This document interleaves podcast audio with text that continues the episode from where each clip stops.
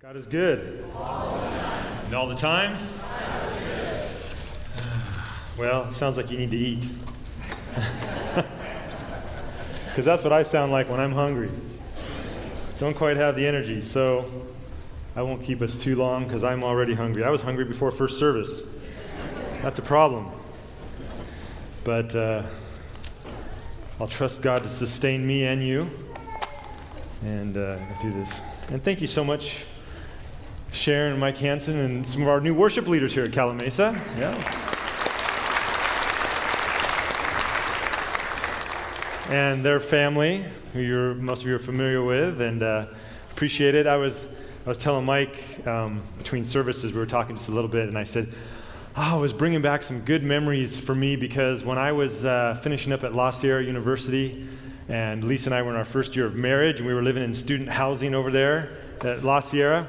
Um, we would go over to the Corona Church for worship, and that's where uh, Mike was the senior pastor, and Sharon was on staff there, and, and they always had just wonderful worship. And then after every sermon he'd preach, they'd do a duet together. Almost every, probably not every, but probably pretty close. And uh, just uh, fed our soul. Thank you so much for your ministry to so many people and to my wife and I. And uh, what an honor it is to have you here at Calimesa serving with us. So, but always bless me. And, and guess what? After the sermon today, you're going to get a duet. So it's going to be good. You'll be blessed. Yeah. Ah, well, um, I love Thanksgiving. I love Thanksgiving. I like the holiday too, not just the food, right? I just, I, but I love Thanksgiving. I love the season of Thanksgiving, and and I think I mentioned this a little bit last year, but, but my, my angst is growing a little bit. And that is, um, I'm, really, I'm getting more and more upset. Am, am I saying this out loud or am I just thinking this? Let me say this. I'm getting a little more upset with Christmas. Now, not Christmas, Christmas, but with commercial Christmas. I'm, I'm getting a little more frustrated because they're kind of just trying to push Thanksgiving out completely you know? And so if you're watching TV or you're going anywhere to go to a restaurant or anywhere in town, or even just to go downtown to one of our nearby cities here, they've already got the Christmas tree up and they've got everything going. I'm like, we haven't even had Thanksgiving yet. And so uh, I'm sorry, you're not supposed to talk about pet peeves when you preach. That's one of the things they teach you uh, in homiletics, but I'm breaking all the rules because um, it just bothers me. and I, I was, you know, I have, uh, uh, if you don't know me, I have two teenagers, and they just love when I preach at them. You know, when I give them lectures, they're like, "Dad, give us more." You know, we just we don't get enough from you. We don't get enough from you on Sabbath morning. Give us more during the week. You know. So, uh, so I do. So I give that to them. Because um, I tell them I won't be able to be there all their life to lecture and to do that. So, but I said, someday some of you just watch, you know, 50 years from now, they're not even going to know what Thanksgiving is. You know, Christmas, all the commercialism, everything is going to completely block it out, and you're going to tell your kids someday, you know, there used to actually be a holiday named Thanksgiving. You know, they actually they used to take a whole day just to celebrate Thanksgiving. And they're like, yeah, yeah, yeah, Dad, you know, right? but anyways, I'm starting to believe that. I think that that could possibly happen. They're just because as soon as November one hits, well, even before that, right? Where's Thanksgiving? Where is it? So, anyways, I'm sorry I rode my hobby horse there for a while, um, but you know my feelings. I love Thanksgiving. Today, you can be thankful that my name is not Zach Zehnder. If you keep up with world records, um, this man on November 7th, I'm sorry, yes, November 7th at 7 a.m., began to set the world record for the world's longest speech. He started Friday, 7 a.m., November 7th, and didn't stop until 12:21 p.m. on Sunday. It says the article goes on and says it's a speech of 48 hours and 31 minutes. Zach did get a five minute break every hour, per the rules of Guinness. Guess what his profession is? He's a preacher, right? So, so church, if anything else, you can give thanks that I'm not Zach Zehnder today, all right? That was good. But as I think about Thanksgiving, I think of Psalms like this. You've probably, you're familiar with some of these Psalms 100, verses 1 through 5. Oh, shout for joy to the Lord, all the earth. Worship the Lord with gladness. Come before him with joyful songs. I think we're going to project this for you. Yeah, there we go. Hey, don't, don't distract our projectionist, okay? Shout for joy to the Lord, all the earth. Worship the Lord with gladness. Come before him with joyful songs. Know that the Lord is God. It is he who made us, and we are his. We are his people, the sheep of his pasture. Enter his gates with thanksgiving and his courts with praise. Give thanks to him and praise his name. For the Lord is good, and his love endures forever. His faithfulness continues through all generations. Don't you love Psalms like that? How about this one, Psalms 118, 28, and 29? You are my God. I will give you thanks. You are my God. I will exalt you. Give thanks to the Lord, for he is good. His faithful love endures forever. Well, church, if I was to ask you this morning, what do you give thanks for? What would you say? Let's just take it. We'll just shout out something you're thankful for. What are you thankful for? Family. Assurance. Health. Sabbath. Jesus. Freedom. Thanksgiving. Salvation. I haven't heard anybody say their kids yet. I'm just saying. right? My kids. How about kids? My parents. My parents, right? Kids are saying the thing with their parents? Okay. All right, I'm just doing some coaching this morning, just making sure we're okay. Yes, we give thanks. But you know, when I think, think about Thanksgiving, I am thankful for my kids. I'm thankful for my, my family, my wife. I'm thankful for my mother, who just celebrated 85 years recently. So I'm thankful for her, yeah. I'm thankful for my church family. I'm thankful for my health. I'm thankful for food. I'm thankful for all kinds of goodness. But you know, as I think about it, all of life, everything we are thankful for is grace. Everything is a gift. Everything. That breath you just took, right, is a gift. The saliva you just swallowed is a gift. That the eyelid that just blinked is a gift. Now, don't keep them down, okay, while I'm talking, but make sure they go up. It's a gift. The pulse in your body, the beating of your heart, the blood in your veins, it's a gift. It's all grace. The family, the job, the money, the education, the bed you slept in, the meal you ate or that you're going to eat, it's all grace. All of it. And that's why we give thanks, because it's gift of grace from God. In this life, there are things that happen that remind us of how fragile life is and, and what a gift life really is for us. Sometimes it's a problem with our health. Sometimes it's that job not being there anymore. Sometimes it's somebody not being with us anymore, passing away. We're reminded that life is all just a gift. It's nothing we can really take for granted. It's nothing that we, that we earn. When we think about natural disasters in this world, earthquakes, fires, floods, storms, we remember how grand life is and how sometimes unstable life can be. Now, I was born and raised in Southern California, so I know earthquakes pretty good. I grew up with them from a young age, and, and uh, every time they would come, I remember, you know, the family. I had uh, three other siblings, and every time that earthquake would come, sometimes in the middle of the night, you jumped out of bed and you got right in that doorway, right, of your bedroom. Now, I don't know if that actually works. I mean, they always said that was one of the stronger parts of the. Does it work? Okay, all right, I'll take your word for it, Joy. It works. Well, it did anyways at our house, right? It never but I, can, I have memories of standing there, looking down the hallway, looking at my siblings and my parents. You know, everybody's there. I can remember going to La Sierra, as I mentioned earlier, and I remember being in, uh, uh, let's see, this professor's class. I had to screen whether I was going to say that name or not. But we were there, and we were having earthquakes that morning. And the professor said, now, we were on the, we were on the top second floor, and uh, those buildings, you know, weren't necessarily the strongest out there. And he said, Now I just need to let you know that if the earthquake comes again, you're on your own. I'm going out that way. You can do whatever you want, but I'm going out. He wasn't born and raised out here. He didn't like earthquakes too much. And we did have an earthquake in that class, and uh, he shot out the door. But other than that, he came back eventually. We were all sitting there waiting for him. But. But we've all had those moments, those thunderstorms. You know, you thought they was going to come through the house and, and hit you. It was so strong and so close. We could go on and on. But we were reminded of how unstable sometimes this life can be. Today, church, we give thanks for the life we have now. But, church, we also remember today, because of Jesus Christ, we give thanks for the life that is to come. We give thanks not just for life now, but for the life to come. When the world will be so stable.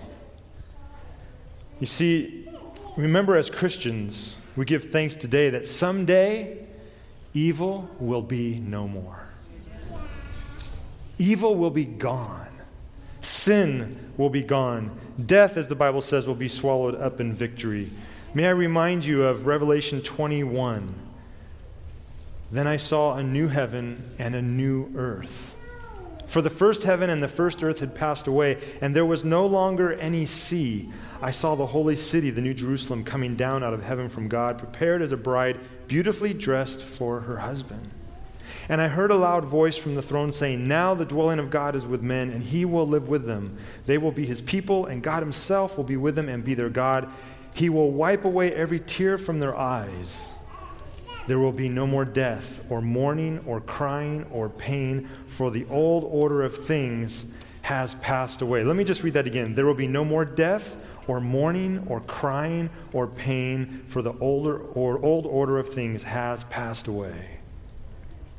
He who was seated on the throne said, I am making everything new. Then he said, Write this down, for these words are trustworthy and true. To church, we give thanks today as Christians because of the wonderful life God has given us now, but we give thanks to our King because of the life to come. And I want to spend a little bit of time this morning in Hebrews chapter 12 because the good thing about the gospel of Jesus Christ and the message he brought to us of his kingdom is that while this life is unstable to most degrees, we can, through the kingdom of God, experience extreme stability in this life. Let me unpack this a little bit. Hebrews chapter 12, verses 18 through 29. You have not come to a mountain that can be touched and that is burning with fire, to darkness, gloom, and storm, to a trumpet blast, or to such a voice speaking words that those who heard it begged that no further word be spoken to them, because they could not bear what was commanded. Even if an animal touches the mountain, it must be stoned. The sight was so terrifying that Moses said, I am trembling with fear. Do you know what he's talking about here, church? Do you remember this? Exodus chapter 19, just before chapter 20, in the giving of the Ten Commandments. And God is calling Moses to, to, uh, to bring the people to the mountain. And there was that glorious presence of God that was terrifying because God is holy.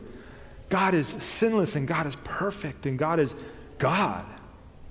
And we as sinners are far from that. And so God's, God's calling them to come to the mountain, but He says, only come so far because this is too much for you. He's too holy and too pure. But, church, please, when you read Exodus 19, please always see it through the filter of God coming down to people, of God calling people to Him. That's what the whole scriptures is about when you look at the very call to Abraham in Genesis chapter 12. God is working through humanity to bless all nations and to bless all peoples. So God is constantly calling us to Him and drawing near to us. And so the author of Hebrews is reminding us of this picture. But then there's my favorite word in Scripture in verse 22 but you have come to Mount Zion, To the heavenly Jerusalem, the city of the living God, you have come to thousands upon thousands of angels in joyful assembly, to the church of the firstborn, whose names are written in heaven. You have come to God, the judge of all men, to the spirits of righteous men made perfect, to Jesus, the mediator of a new covenant, and to the sprinkled blood that speaks a better word than the blood of Abel. See to it that you do not refuse him who speaks. If they did not escape when they refused him who warned them on earth, how much less will we if we turn away from him who warns us from heaven? At that time his voice shook the earth, but now he has promised, Once more I will shake not only the earth, but also the heavens. The words once more indicate the removing of what can be shaken, that is, created things, so that what cannot be shaken may remain. Now listen to this, verse 28, church. Therefore, since we are receiving a kingdom that cannot be shaken, let us be thankful and so worship God acceptably with reverence and awe. For our God is a consuming fire. Now, that is a pregnant passage. There's a lot in there, but what I want to share, church, is that most of the time when we look at this, we might go, ooh, that it all sounds pretty good, you know, verse 28, but then verse 29, ooh, for our God is a consuming fire. That sounds pretty bad. But actually, it's good news, church. Because fire is never used in the Bible for punishment, fire is used for cleansing and for purification. And the good news is, is that God is going to cleanse this earth. And that's how this earth gets made new. And think of a world, just imagine, if you will, let's just, just, just you know, think here for a second. Imagine a world that has no evil, has no death, has no bitterness, has no resentments, has no anger, has no rage, has no malice, has no slander, has no murder, is nothing but filled with the perfect love of God. Thank God our God is a consuming fire. And the good news is that God, because He loves us so much, knows that the only thing that can stand is His kingdom. Nothing in this world, nothing at all, can go unshaken but the kingdom of God. And the good news is that Jesus came saying, The door to my kingdom is wide open. Come into my kingdom. Come in where you are loved unconditionally, where you are forgiven, and where you're transformed. Someday I'm going to cleanse this world because love has to do this. But I want everybody in my kingdom. So won't you come into my kingdom? Because my kingdom is the only thing that will be unshaken. It's the only thing that is unshakable. Notice in verse 28 we are receiving a kingdom that, it doesn't say will not be shaken, but cannot be shaken. And the good news, church, is that today, in this very shakable world, Jesus says, Once you live in my unshakable kingdom. That no matter what's happening in your life, no matter what's going on around you, you can be unshakable because you're in my kingdom. When Jesus said in John chapter 10, I've come that you might have life and have it abundantly, did he say, Come follow me so that your garage can be full of stuff? Isn't that the abundant life? Come follow me so that you can have whatever bank account. Come follow me so. No. The abundant life is a life that's unshakable. That no matter what comes our way in this life, no matter what happens to us, the good, the bad, the ugly, your life is unshakable because the kingdom of God is within you. Jesus said, The kingdom of God is within you. God's kingdom is unshakable because his character is unshakable. His sacrifice in Jesus Christ and his provision is unshakable. And his love and his mercy and his justice and his grace and forgiveness is unshakable. And when we stand in that kingdom, our lives are unshakable. His love, Scripture says, never fails. It never comes to an end. It never disappears. It never ceases to exist. Anything that is not of God, that is not of love, will be shaken. Because only God's kingdom is unshakable. I want to read to you again from the book of Hebrews, and I didn't give it, give it to our projectionist because I just want you to sit and listen. I don't want you just to look or just, just listen. From Hebrews chapter 10, beginning with verse 10. Listen to the unshakableness of God's love for us and what He's done for us. By this will of God, we have been sanctified through the offering of the body of Jesus Christ once and for all. Every priest stands day after day ministering and offering the same sacrifices time after time, which can never take away sins. But this man, Jesus, after offering one sacrifice for sins forever, sat down at the right hand of God. He is now waiting until his enemies are made his footstool. For by one offering he has perfected forever those who are sanctified. The Holy Spirit also testifies to us about this, for after he says, This is the covenant I will make with them after those days, says the Lord. I will put my laws on their hearts and write them on their minds. He adds, I will never again remember their sins and their lawless acts. Now, where there is forgiveness of these, there is no longer an offering for sin. Therefore, brothers, since we have boldness to enter the sanctuary through the blood of Jesus, by a new and living way, he has opened for us through the curtain, that is, his flesh.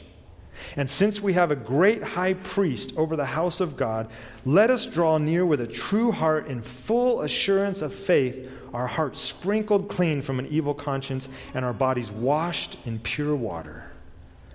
Let us hold on to the confession of our hope without wavering, for he who promised is faithful. And that is unshakable. The act of God in loving us the way he has, of providing a way to be forgiven, to made right with God, and to be part of what he's up to, to putting all things back to right again, there is nothing else in this world that is unshakable.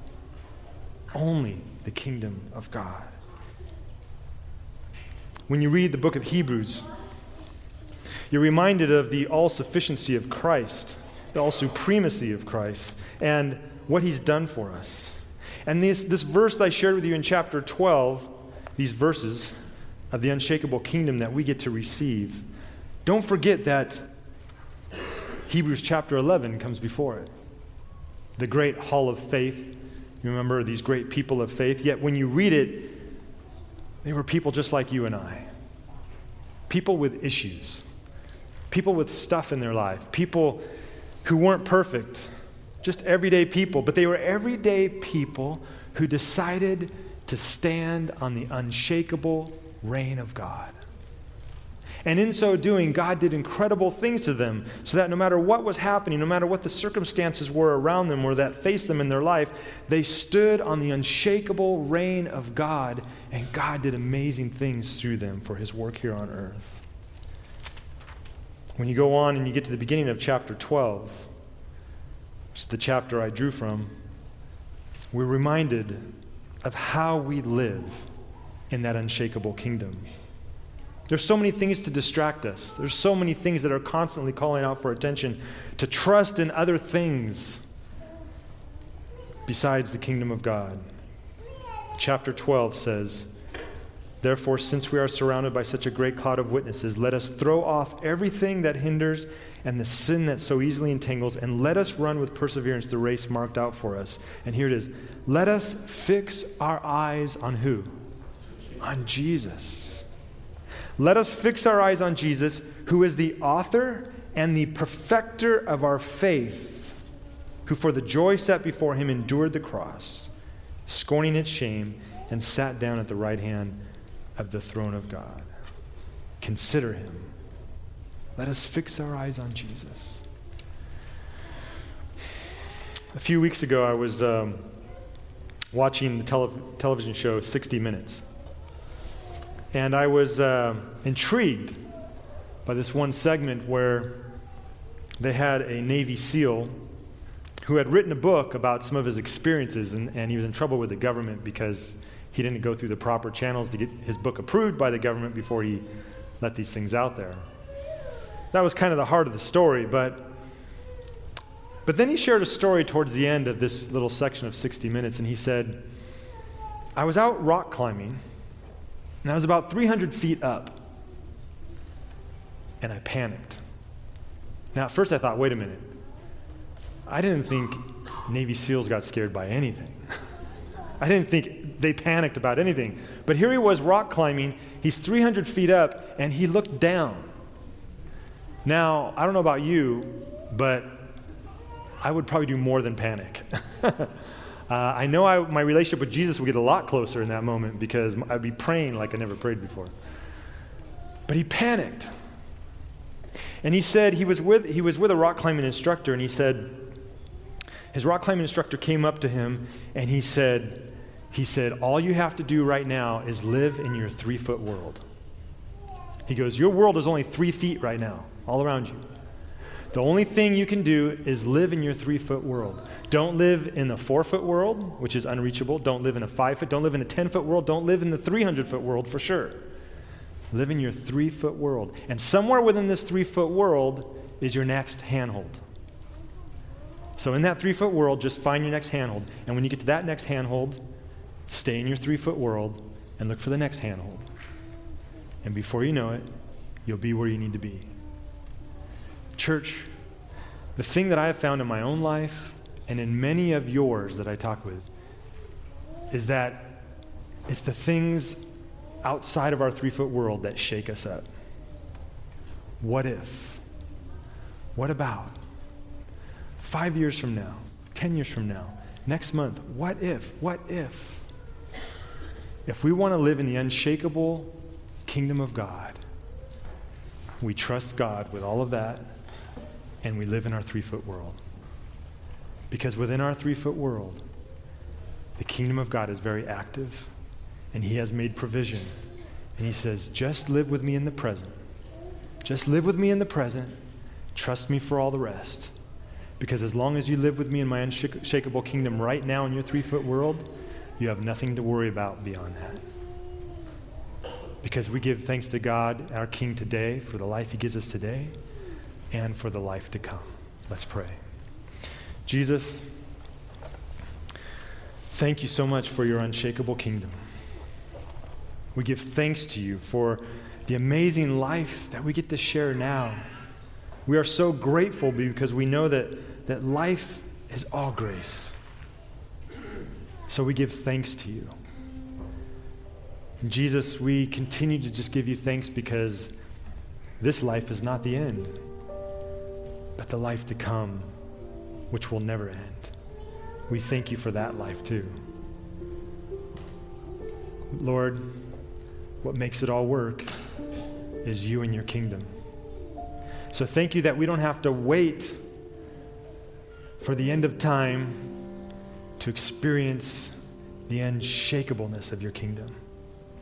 You offer it to us now and today so that no matter how fragile or unstable this life feels at times, your unshakable kingdom and character and love can be the very core of who we are and in our being. So thank you, Jesus. Take a moment now just in silent prayer to put your feet on God's unshakable kingdom and give Him thanks this morning.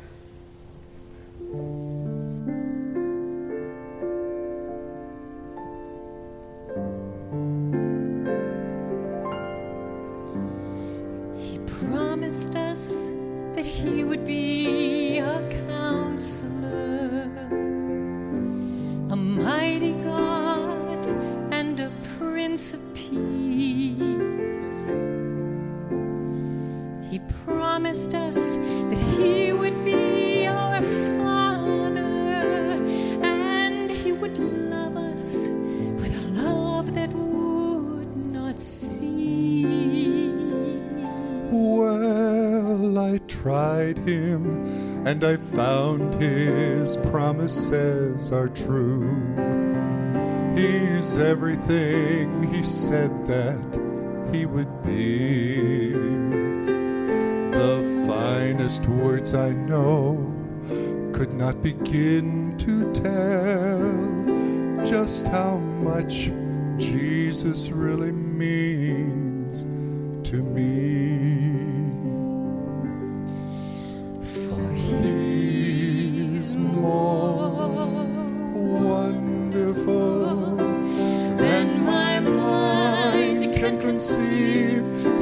more wonderful than my heart can believe. He goes beyond.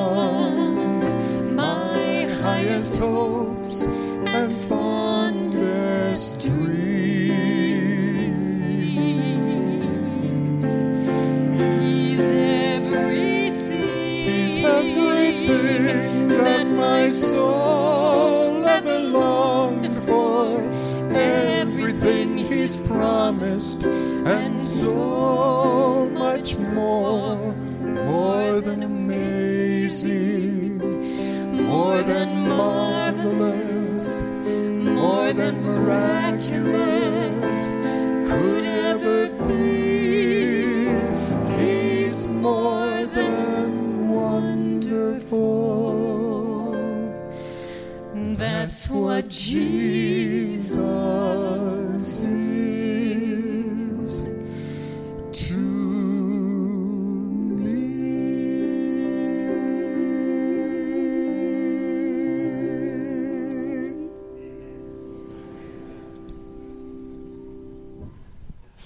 go into this Thanksgiving season, may we go with thankful hearts to our King, for we are receiving his unshakable kingdom. God bless.